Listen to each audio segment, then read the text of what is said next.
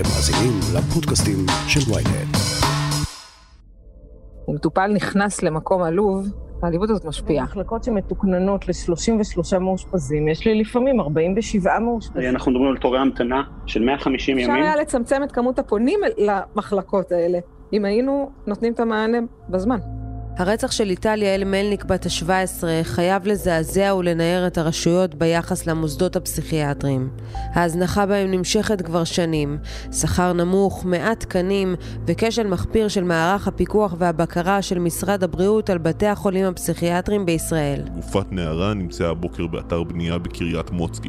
שומר שהבחין ברכב חשוד יוצא מאתר בנייה, הזיק את המשטרה ובמקום הותרה הגופה ליד עת חפירה. לפי החשד, ליטל נרצחה בידי אדוארד קצ'ורה בן ה-49, אך בבית החולים הפסיכיאטרי מעלה הכרמל. קצ'ורה הכיר את ליטל לפני כשנה כשאושפזה במוסד, ולפי החשד התנהלה ביניהם מערכת יחסים אסורה, שכללה מעשים מזעזעים ומחרידים של האח כלפי ליטל. כתבת הרווחה של ynet וידיעות אחרונות הדר גלעד תבחן איתנו את שורת המחדלים המערכתיים שהמדינה חייבת לטפל בהם מיד, לפני שהמטופל הבא ייפגע. הכותרת, פודקאסט החדשות של ynet עם סיון חילאי. הדר, יכול להיות שהרצח של ליטל היה נמנע אם המערכת הייתה עובדת נכון? זה אולי קצת יומרני להגיד את זה, אבל כן, התשובה היא כן. אני חושבת שהרצח של ליטל יכול היה להימנע אם המערכת הייתה עובדת נכון. כל פיסת מידע שנחשפת מהסיפור הזה מוכיחה שהיו המון נורות אדומות, לפחות בחודשים האחרונים לחייה, שככל הנראה, במידה והיו מתייחסים אליהם בצורה הרצינית שהיו צריכים להתייחס אליהם, הסיפור הזה היה מסתיים אחרת. אז מה הכשלים המערכתיים שאת חושבת שהיו כאן ובכלל במערכת הזאת שהובילו לרצח המזעזע הזה? תראה, אני חושבת שקודם כל צריך לעצור ולדבר על מה שהיה שם בבית החולים מעלה כרמל. לא יכול להיות שהתפתח איזשהו קשר, וקשה לי להשתמש במונח קשר, זה לא קשר. הדבר הזה שהיה בין ליטל לבין uh, החשוד ברצח, אדוארד, זה ניצול. זה ניצול. ליטל הייתה ילדה קטינה, חוסה, בבית חולים, בטיפול פסיכיאטרי, והוא היה המטפל שלה. ועצם זה שנרקם שם איזשהו קשר ביניהם, זה כשל של בית החולים. בית החולים היה צריך לדעת מה קורה שם. וכשאני מדברת עם נערות שהיו עם ליטל במחלקה והכירו את שניהם, כולם מצביעים ואומרים, הייתה שם בעיה של חציית גבולות בין מטפל למטופל שלא זיהינו כשהיא קרתה בפועל, אנחנו עכשיו מבינים את זה בדיעבד. ואלו נערות צעירות בנות 16. הן לא אלו שהיו צריכות לזהות שהבן אדם הזה עובר גבולות. מי שהיה צריך לזהות זה בית החולים. ולא יכול להיות שאף אחד מבית החולים לא נעצר ומדבר על הצורך לעשות בדק בית, איך הדבר הזה התרחש מתחת לאף שלהם, והם לא ידעו. את יודעת, זה כאילו דברים קטנים, אבל זה לא. הן מספרות לי שהוא היה נותן להם לעשן יותר סיגריות ממה שמותר. שהוא היה מנהל איתן שיחות נפש עמוקות. הוא אח בבית חולים פסיכיאטרי, הוא לא אמור לנהל איתם שיחות נפש עמוקות. בטח ובטח על תוכן אישי, לא שלו ולא שלהן, שאני מבינה שאלה דברים שנאמרו בשיחות האלה. איך יכול להיות שאח בבית חולים פסיכיאטרי יושב ומנהל שיחות נפש עם ילדות בנות 16 וזה לא מדליק נורה אדומה לאף אחד מההנהלה? ומה שאנחנו רואים במקרה הטרגדי הזה, זה מה שאנחנו זועקים במשך שנים. מערך בתי החולים הפסיכיאטרי בארץ צריך לעשות טיפול שורש יסודי. צריך לזכור שהמערכת הזאת זו מערכת שהופרטה לפני שנים. היא מנוהלת על ידי גורמים פרטיים, היא אמורה להיות מפוקחת על ידי המדינה, ואנחנו מבינים שזה לא המצב. ומי שנמצא בתוך המוסדות האלה זה אנשים במצבים מוחלשים, אנשים במצוקות, אנשים עם הפרעות נפש, אנשים שלא תמיד יודעים לזהות את מה שעובר עליהם ולא יודעים לזעוק לעזרה. וזה התפקיד של משרד הבריאות לא לאפשר לדברים כאלה לקרות.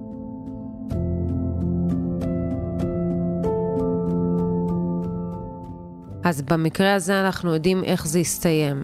אבל uh, לצערנו, ככל הנראה, יש הרבה מאוד מקרים שאנחנו לא יודעים עליהם. Uh, אם מדובר גם בהטרדות מיניות שמושתקות, אם מדובר בהתעללויות מסוגים אחרים, כמה נראה לך אנחנו מפספסים, גם אם אנחנו מדברים על אה, נוער בסיכון, וגם אם אנחנו מדברים על נשים אה, שחוו הטרדות אה, מסוג כזה או אחר, כמה באמת אנחנו יכולים לדעת מה קורה בפנים? מי באמת מפקח על מה שקורה שם? סיוון, אנחנו מפספסים המון. אנחנו מפספסים כל הזמן. וזה נורא קל לפספס את זה, ואת יודעת מה? אולי באיזושהי רמה גם נוח. הדלתות של המוסדות האלה נסגרים, ואנחנו לא יודעים מה קורה מאחוריהם. לאורך השנים חשפנו תמונות של חוסים שישנים בתנאים שהם לא תנאים, בחדרים שלא אמורים לחיות בהם, שנחבלים, שמותקפים, שמותקפים מינית. אנחנו מדברים על זה שיש אה, מטופלים שמשוחררים לפני שהם סיימו טיפול, לפני שבאמת מצבם הנפשי מאפשר להם להשתחרר בגלל עומסים. אנחנו מציפים את הדברים האלה המון המון זמן, וזה נופל על אוזניים ערלות.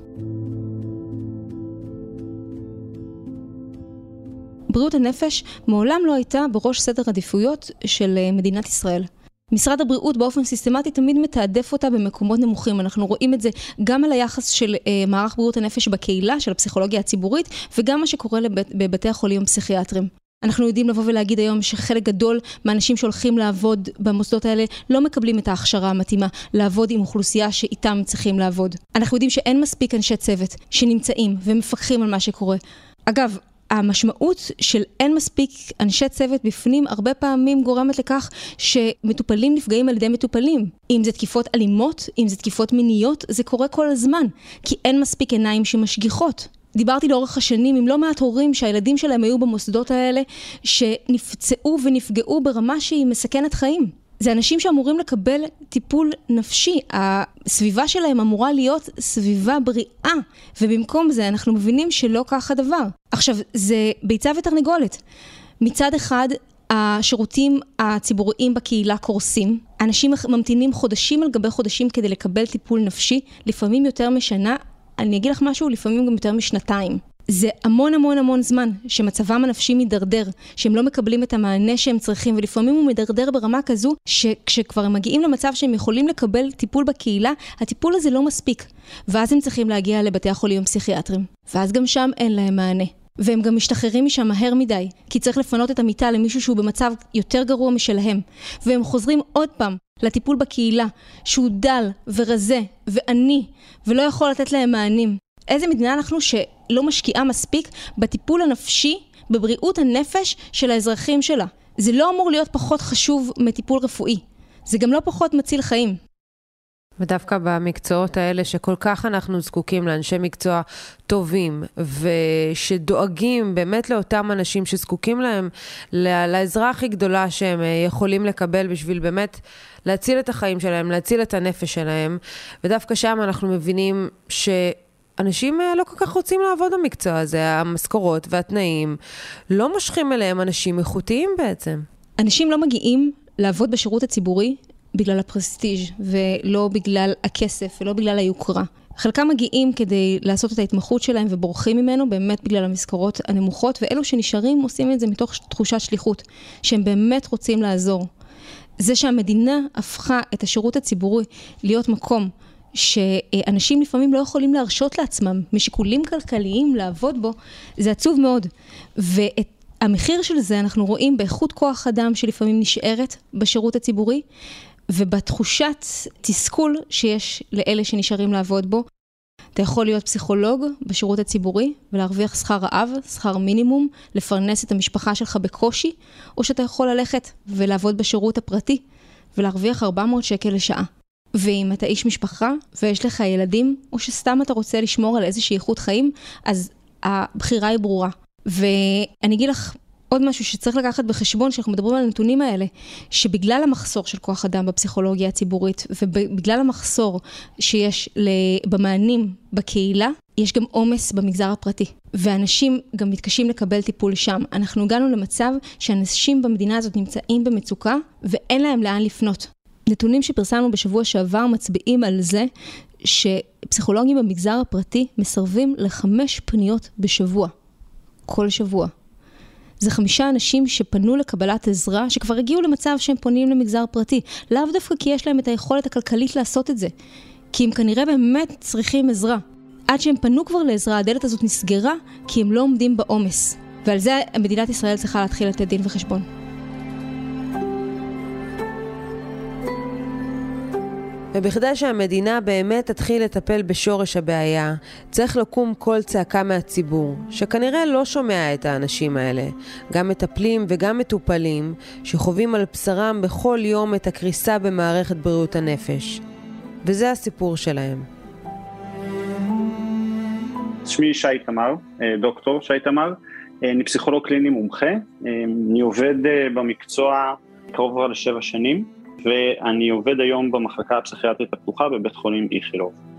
כשאנחנו חושבים על המצב של, ה, של אנשים שמגיעים אה, למערכת בריאות הנפש שפונים אליה, אה, קודם כל בתחנה הראשונה בקהילה, אה, אנשים שמתחילים להתמודד עם מצוקה או שהמצוקה שלהם גוברת בגלל נסיבות כאלה או אחרות, מגפת הקורונה וכמעט השנתיים האחרונות זו דוגמה טובה, שתעזור אולי להמחיש עד כמה מצוקה נפשית יכולה להיות חלק מהמציאות של כולנו. כשאנשים האלה מגיעים לקבל טיפול או, או, או מופנים לקבל טיפול, אה, טיפול פסיכולוגי, הם מגיעים למערכת שלא מסוגלת באמת לתת להם מענה טוב. אה, אנחנו מדברים על תורי המתנה ממוצעים של 150 ימים אה, ברחבי הארץ, שכמובן הפריפריה, גם הגיאוגרפית וגם האזרחית, לרוב התמונה שם אפילו גרועה יותר. כשאנחנו חושבים על אותם אנשים שצריכים לפנות ובעצם להמתין כל כך הרבה זמן, אי אפשר שלא לחשוב עד כמה המצוקה גוברת, אה, במיוחד עבור אלה שלא יכולים להרשות לעצמם לקנות אה, טיפול בשוק הפרטי. שמי ירדן מנדלסון, אני פסיכולוגית קלינית מומחית. אה, אני עבדתי בשירות הציבורי ארבע שנים, גם במרפאה לילדים ונוער וגם במחלקה פסיכיאטרית למבוגרים. קודם כל אפשר לחשוב על הנתונים הפיזיים שבהם אנחנו עובדים ומעניקים את הטיפולים שלנו. אם אנחנו מדברים למשל על טיפול בילדים, על, שמשתמשים בו המון במשחקים, ומשחקים uh, שבורים וקרועים וחסרים. אם אנחנו מדברים על הכיסאות, אני במשך ארבע שנים טיפלתי על כיסאות שבורים, שהמסעד שלהם אה, שבור, שהמפה על השולחן ככה, איפה ששמים את הטישו, מוכתמת ומגעילה. קירות מתקלפים, זה, זה לא סיפורים ככה ממקומות נידחים. זה ככה נראה חדר הטיפולים שלי, גם במרפאה וגם במחלקה הפסיכיאטרית. אה, והדברים האלה, ברור שהם מקרינים גם על הטיפול, כי מטופל נכנס למקום עלוב, העליבות הזאת משפיעה. שלום, אני דוקטור שירלי פורטוגז, מנהלת המרכז לבריאות הנפש, שער מנשה. אני לא אוציא אדם מבית החולים ממחלקה אם אני ארגיש, אחשוב שמקצועית הוא זקוק לטיפול, אבל המשמעות היא שבמחלקות שמתוקננות ל-33 מאושפזים, יש לי לפעמים 47 מאושפזים. ובגלל זה אני עומדת בפני דילמות קשות. יש לי מחלקות עם חמישה-שישה מטופלים בחדר, ושירותים במקלחת משותפים ל-20 איש בקצה המסדרון. בבתי החולים הכלליים להשוואה יש שלושה מטופלים לחדר, עם מקלחת ושירותים משלהם. וזה למרות שאלינו מגיעים מטופלים לאשפוז ממוצע של 30 יום, ולבתי החולים הכלליים לשלושה ימים בלבד. זו, זו סביבה שלא מקדמת החלמה. יש לנו מחסור חריף במאבטחי סל"ע, סייע למניעת אלימות, שמוכשרים במיוחד לעבודה בבתי חולים פסיכיאטריים. כתוצאה מכך יש קושי גדול להתמודד עם התפרצויות אלימות ולהגן על אנשי צוות ומטופלים בעיתות משבר. כל זה ברקע העובדה שאין הפרדה מערכתית בין מטופלים מהקהילה ומטופלים שמאושפזים, לדוגמה בצו הסתכלות או צו אשפוז, מטופלים מה שקוראים להם משפטיים בז'רגון הציבורי, ואז אנשים ברגעים של משבר מאוד קשה בעצם צריכים להיות מאושפזים באותה מחלקה עם אנשים שאנחנו צריכים כפסיכיאטרים לתת המלצה אם הם עבריינים או לא. שמערכת נמצאת בתת ספיקה, שהתקינה של, שוב, של פסיכולוגיות במערכת בריאות הנפש היא כל כך אה, דלילה, ואנחנו מדברים על 1,400 אה, פסיכולוגים ופסיכולוגיות בכל המערכת הזאת בארץ, בקופות, בבתי החולים, אולי לא רובם, אולי 40, אולי 45 אחוז מהם בכלל בתהליך התמחות, שזה בעצם המצבת כוח אדם ש, שאנשים אה, שפונים לקבל טיפול פוגשים, בצד השני, הם יפגשו קודם כל, כמו שאמרנו קודם, תורי המתנה מאוד ארוכים, והם יפגשו גם טיפולים שלעיתים יכולים להסתיים אה, לאו דווקא מכיוון שהתהליך יסתיים, או מכיוון ש, שזאת איזו חוות דעת מקצועית, יש המון לחצים שמופעלים בצורות עקיפות, בצורות לאו דווקא רשמיות. המחסור ברופאים פסיכיאטרים מאיט את הטיפול, פוגע באיכות הטיפול. נדרשת הכרה מערכתית שמדובר במקצוע במצוקה ולתמרץ אותו כך שיהיה אטרקטיבי לרופאים צעירים להתמחות ולעבוד בו, מכיוון שהמקצוע הזה מאוד מזדקן. ואין אנשים צעירים. יש לנו 0.1 ל-100 אלף רופאים פסיכיאטרים. לפני חמש שנים היו, היו 0.12. אנחנו עומדים לפני חסר מאוד מאוד קשה. כשליש מהרופאים, לפחות לפי הנתונים שאני מכירה, בוחרים לעבוד בפרטי, לא במערכת הציבורית. אבל אפשר לדבר גם על תנאי עבודה בכל המונחים האחרים. בסופו של דבר, כשסופרים אותנו על הדקה וכמה אנחנו מהר מהר מספיקים, וכשאני עושה חמישה טיפולים אחד אחרי השני, חמישים דקות טיפול, עשר דקות באמצע אה, לשתות כוס מים, ובעשר דקות האלה אני צריכה גם להספיק אה, לסכם את הפגישה, להכניס את הדברים האלה למערכת הממוחשבת, אה, ללכת לקבל את המטופל הבא, לסגור איזשהו משהו עם המזכירה, אז אני לא פנויה לגמרי להיכנס לחדר ולטפל ברוגע, כי אני עסוקה בכל הריצות האלה. והמערכת לא מבינה שטיפול זה לא רק החמישים דקות. אנחנו עובדים על המטופל גם מעבר לחמישים דקות שבהם הוא נמצא בחדר. וזה משהו שהמערכת צריכה להשכיל ולהבין.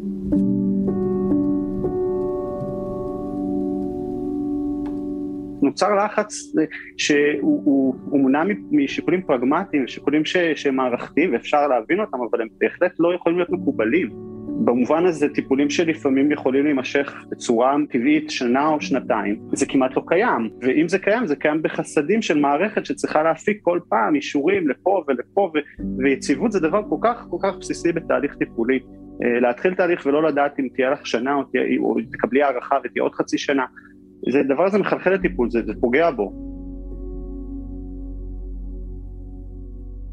יכול להיות מצב שאנשים שאין להם את ההכשרה המתאימה, הם אלה שבסופו של דבר יהיו בקרבת המטופלים והמטופלות, אה, במקום אותם אנשים שכן מיועדים לכך, בגלל אותו מחסור? יש הכשרת סף שבלעדיה אדם לא יכול להתקבל ולעשות עבודה עם מטופלים. מצד שני, אם יש רק שני אנשים עם הכשרת סף כזו, כשאמורים להיות ארבעה ולטפל בשלושים מטופלים, במערכת הבריאות רוב רוב רובם של הפסיכולוגים עובדים בחצאי משרה ומרוויחים גם משכורת זעומה. אה, מתמחה שסיים ארבע שנות התמחות מרוויח בערך 4,000 שקל לחודש על חצי משרה, אה, וזה גלגל שמזין את עצמו. אה, אי אפשר לעבוד במשרה מלאה כי אי אפשר לחיות מזה, ומצד שני גם המערכת כבר לא מציעה כל כך משרות מלאות, וגם מי שרוצה כמעט ולא מצליח להשיג אותן. אבל זה לא באמת חצי משרה. כי כשאנחנו חוזרים הביתה, אז אנחנו משלימים את כל העבודה שלא הספקנו לעשות אה, במשרד, אני אומרת, בחדר הטיפולים. זה להכין את עצמנו להדרכות אה, מקצועיות, זה לנתח אבחונים שאנחנו עושים את כל הניתוחים האלה בבית על הזמן שלנו, זה לכתוב ולסכם את הפגישות, זה שיחות טלפון עם העובדת הסוציאלית, עם המורה, עם ההורים וכולי וכולי וכולי. אז חצי משרה שמרגישה לפחות כמו שלושת רבעי, בשכר זעום, אחרי, אני מזכירה, תואר ראשון, תואר שני, ארבע שנות התמחות, 40 שקל לשעה. קשה מאוד להוציא גם אנשים להכשרות. אני מנסה להוציא מנהל מחלקה להכשרה, והוא אומר, אין אף אחד אחר שיעשה את העבודה שלי, אני לא יכול לצאת. פסיכולוגים ובכלל אנשי טיפול חד משמעית, כדאי ורצוי, וגם הרבה מאוד מהפעמים מלווים בטיפול פסיכולוגי בשביל עצמם, בשביל לא לעבור שחיקה, בשביל לא לעבור טראומטיזציה משנית וכולי וכולי וכולי. ואנחנו חד משמעית לא מקבלים את זה מהמערכת. לא רק שאנחנו לא מקבלים את זה, אנחנו גם לא מקבלים על זה החזרים. אה, למורים למשל, יש אה, אופציה לקבל החזרים על טיפול אה, פסיכולוגי, בגלל שהם מבינים שצריך לתמוך בהם, אז אנחנו לא. אני וכמעט כל חבריי שאני מכירה מוציאים מאות ולפעמים אלפי שקלים בחודש על, על טיפול פסיכולוגי, כדי שאנחנו נוכל להמשיך ולהיות כשירים ולטפל במטופלים שלנו. כמה אנשים אנחנו מפספסים ככה? כמה מטופלים יכולים באמת להיגרם להם נזק אה, משמעותי בגלל זה. תראה, אני חושבת שהשאלה היא שאלה חברתית. כי אדם אחד שפספסתי, לא רק פספסתי אותו, פספסתי את המשפחה שלו, פספסתי את ההורים ואת האחים ואת הילדים. המחיר החברתי-כלכלי של אי מתן שירות, קשה מאוד לכמת אותו, ולטעמי הוא מאוד יקר. אני רואה אותו בעיניים יום-יום. כמה מטופלים המערכת אה, מפספסת בגלל ההתנהלות שלה, זה כל כך, כל כך, כל כך הרבה. זה בין עשרות אלפים למאות אלפים, זה תלוי איך אתה סופר. אני חושבת שגם חשוב להבין את המעגל, אוקיי? בן אדם נכנס למצוקה. בעולם, לא יודעת אם אידיאלי, אבל קצת יותר טוב, הוא היה יכול לפנות לשירות הציבורי, לבוא ולקפל טיפול פסיכולוגי. המצוקה, כשהיא עדיין לא ברמה כל כך כל כך חמורה, הייתה עוברת, הייתה פוחתת, הוא היה יכול לחזור למעגל חייו, ובהרבה מאוד מקרים זהו, זה פעם האחרונה שהיינו שומעים ממנו. מה קורה היום? הבן אדם נכנס למצוקה, הוא פונה למערכת הציבורית, הוא מחכה חודשים ולפעמים שנים לתור, המצב שלו מחריף, הוא לפעמים מגיע במצב כל כך קשה שכבר רק טיפול פסיכולוגי לא עוזר, ואם רק טיפול פסיכולוגי עוזר אז הוא צריך להיות מאוד מאוד ארוך. אז אנחנו כבר מתחילים לדבר על טיפול פסיכיאטרי, ואנחנו מדברים על כל מיני בעיות גופניות שמגיעות ברגע שהמצוקה הנפשית עולה. ואז אנחנו כבר מוצאים אותם במחלקות פסיכיאטריות ובאשפוזים חוזרים, ואנחנו, בסוף האשפוז אנחנו רוצים להחזיר לקהילה, אבל לקהילה אין מענה, ואנחנו מייצרים פה מעגל קסמים, שבזה שאנחנו לא מונעים בהתחלה, וכשהבעיות עדיין קלות, אז אנחנו מציפים את המערכת, גם במענה שלה בקהילה וגם במחלקות, המחלקות הפסיכיאטריות ואשפוזים, ושאין מיטות והתנאים והתת-תנאים, אפשר היה לצמצם את כמות הפונים למחלקות האלה, אם היינו נותנים את המענה בזמן. חשוב ש, שכל מי ששומע או שומעת וחושבים לפנות לקבל טיפול במערכת בריאות הנפש הציבורית, צר לי, תמתינו המון זמן, אבל כשתקבלו טיפול, מה שתקבלו יהיה טוב. אולי הוא לא יהיה מספיק ואולי הוא לא יהיה אה, מה שמגיע לכם לאורך כל הדרך, אבל, אבל הוא כן יהיה טוב. מיד נמשיך עם הכותרת, אבל לפני כן פרסומת קצרה. היי, אני יובל מן, עורך ynet דיגיטל. בעולם הטכנולוגי של היום צריך שמישהו יעשה קצת סדר. הצטרפו אלינו לרפרש, פודקאסט הטכנולוגיה החדש של ynet. בכל פרק נדבר על מה שחדש ומעניין בעולם הדיגיטלי. רשתות חברתיות, סייבר, גאדג'טים, וההמצאות שהולכות לשנות לנו את החיים, ואולי גם את העתיד. חפשו אותנו בוויינט ובאפליקציית הפודקאסטים שלכם.